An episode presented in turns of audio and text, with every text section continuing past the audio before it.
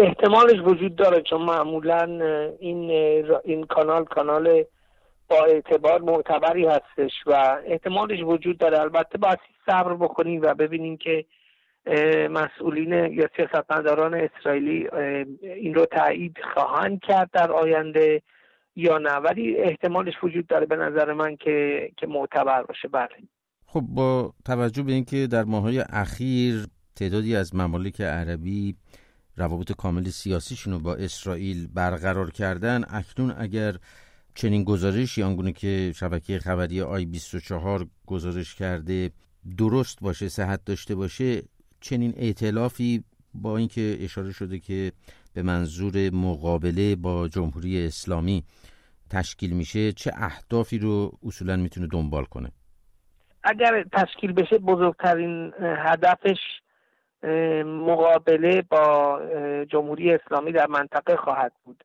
اول به نظر من مهمترین هدفش اولا دفاع این چهار کشور از حملات جمهوری اسلامی ایران خواهد بود و در مرحله دوم می‌تونه باعث بشه به یک همکار منجر بشه به وجود یک همکاری برای جلوگیری از از افزایش حضور نیروهای وابسته جمهوری اسلامی در منطقه. ولی در مرحله اول به نظر من مهمترین مسئله نگرانی الان در اسرائیل و این کشورهای ذکر شده وجود داره که اگر آقای بایدن به, به برجام برگرده جمهوری اسلامی با برنامه موشکی خودش ادامه خواهد داد با کمک به نیروهای وابسته خودش ادامه خواهد داد و این می‌تونه یک تهدید بسیار مهمی بشه برای این کشورها به خصوص عربستان سعودی.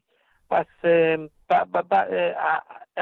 دفاع اولین هدف دفاع از جمهوری علیه جمهوری اسلامی اولین هدف خواهد بود و میشه گفت یک اهداف تهاجمی علیه جمهوری اسلامی هدف دوم یه همچین هدف همچین اعتلافی به احتمال زیاد خواهد بود. الان در خود اسرائیل نسبت به برقراری مناسبات با این چند کشور عربی چه نقطه نظراتی هست؟ کاملا مثبت کاملا مثبت.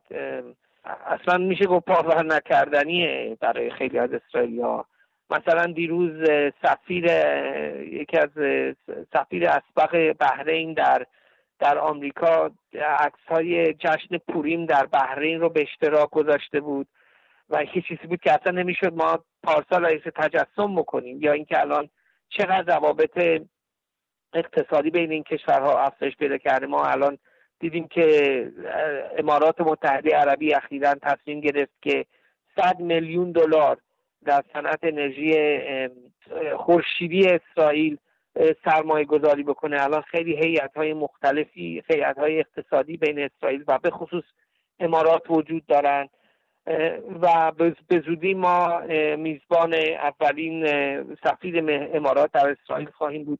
واقعا باور نکردنیه و بسیار بسیار دیدگاه در اسرائیل مثبت هستش به خصوص ثمره های اقتصادی روابط